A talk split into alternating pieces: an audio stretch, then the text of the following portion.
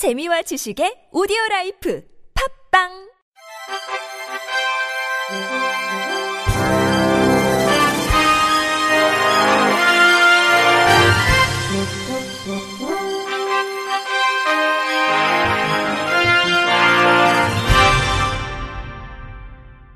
청취자 여러분 안녕하십니까? 2월 14일 목요일 KBIC 뉴스입니다. 보건복지부가 향후 5년간 사회보장 정책의 기본 방향 및 핵심 과제를 포함하는 사회보장 분야 최상위 계획인 제2차 사회보장 기본계획을 발표했습니다. 이 중 장애인 관련 정책으로는 소득보장 강화를 위해 장애인연금 기초급여액을 오는 4월부터 기초생활수급자부터 월 30만원씩 지급하고 차상위 소득 하위 70%의 수급자는 오는 2021년 30만 원으로 인상합니다. 오는 2023년까지 장애 등급제 폐지 이후 장애인연금 대상자 선정에 필요한 종합판정 도구도 마련하고 지원 확대 여부를 검토할 방침입니다.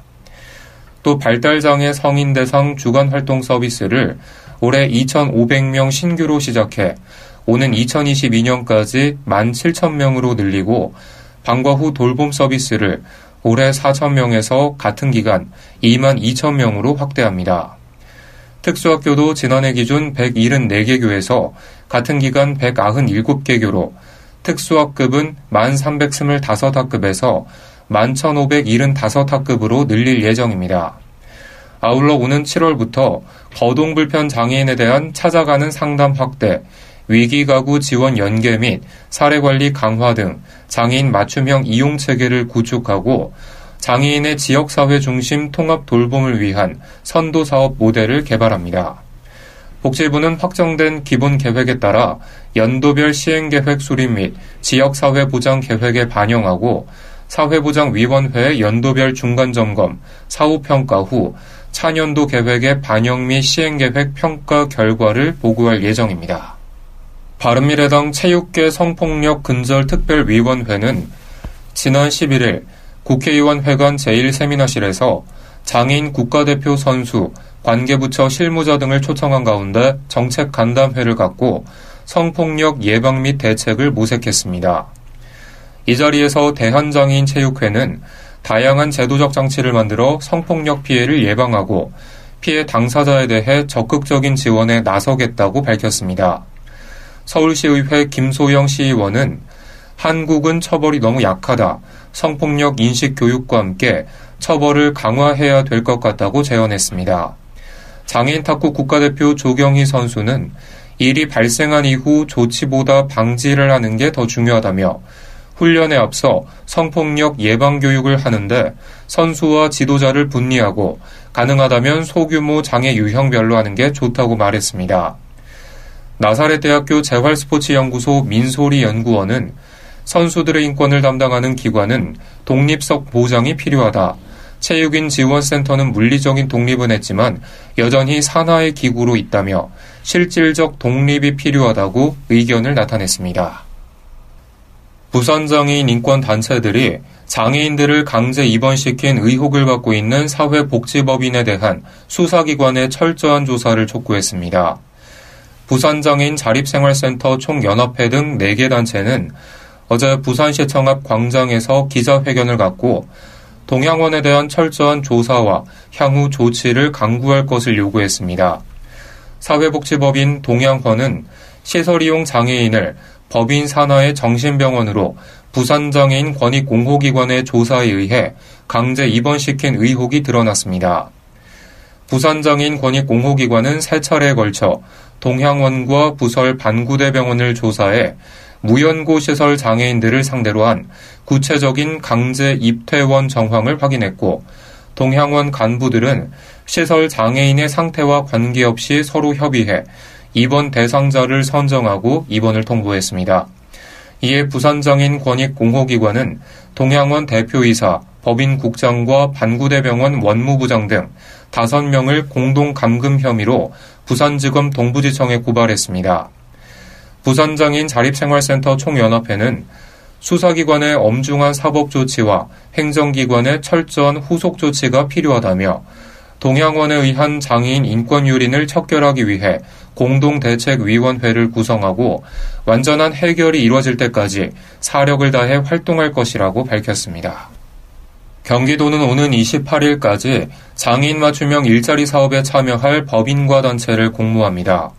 경기도는 장애인 일자리를 발굴하고 장애인 특성에 맞는 일자리를 보급하기 위해 예산 3억 원을 들여 이 사업을 진행합니다. 공모 대상은 장애인 일자리 창출 등 사업을 수행할 수 있는 역량과 전문성을 갖춘 도내 비영리 법인과 단체, 사회복지 법인, 사회복지시설과 사회복지관 등입니다.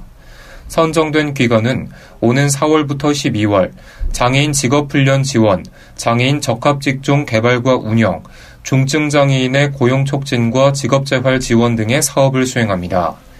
경기도는 다음 달 서류와 면접 심사를 거쳐 6곳 내외의 수행기관을 선정한 뒤 4월 지방보조금 심사를 진행하고 기관당 5천만 원 내외로 사업비를 편성할 계획입니다. 사업 참여를 원하면 경기도 홈페이지 도정 뉴스란 고시공고에서 제출 서류를 내려받아 오는 28일까지 장애인 복지과에 방문하거나 우편으로 제출하면 됩니다. 서울시가 오는 20일까지 서울특별시 복지상 장애인 인권 분야 후보 추천을 받습니다. 지난 2005년 시작돼 올해 15회째를 맞는 서울시 복지상 시상식은 해마다 장애인의 날 행사에서 장애인 당사자 분야와 장애인 인권 증진 지원자 분야로 나눠 시상했습니다. 추천 대상자는 후보 모집 공고일 기준 서울시에 3년 이상 거주하는 시민과 단체로 복지부문 관계기관, 단체, 자치구 또는 개인이 추천할 수 있습니다. 같은 부문에서 상을 받은 후 3년 이상 지나지 않은 자와 지난해 서울특별시 시민상 수상자, 보건복지부 등 다른 기관에서 같은 공적으로 수상한 사람은 후보에서 제외됩니다.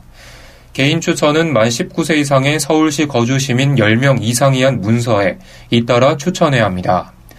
추천받은 후보들은 외부 전문가로 구성된 공적심사위원회 심사를 거쳐 6명이 선정됩니다. 후보자 추천서는 서울특별시 홈페이지에서 내려받아 서울시 장애인 복지 정책과 또는 자치구 장애인 복지 담당 부서에 방문 혹은 우편 접수할 수 있습니다. 경기도 장애인 재활협회는 장애가정 청소년 멘토링에 참여할 멘티와 멘토를 모집합니다.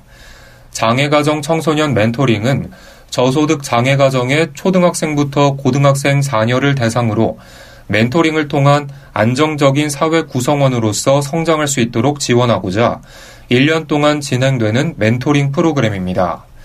멘토링 교육 내용으로는 학습 지원 및 정서 지원, 문화 체험과 캠프 등입니다. 지원 대상은 멘티는 국민기초 생활 가정 또는 차상위 가정의 장애 가정 청소년으로 본인 또는 형제, 부모가 장애 당사자여야 하고 멘토는 대학생 및 지역 주민으로 멘토링 사업에 대한 이해, 자원봉사 경험, 성실성 등을 고려해 선정할 계획입니다.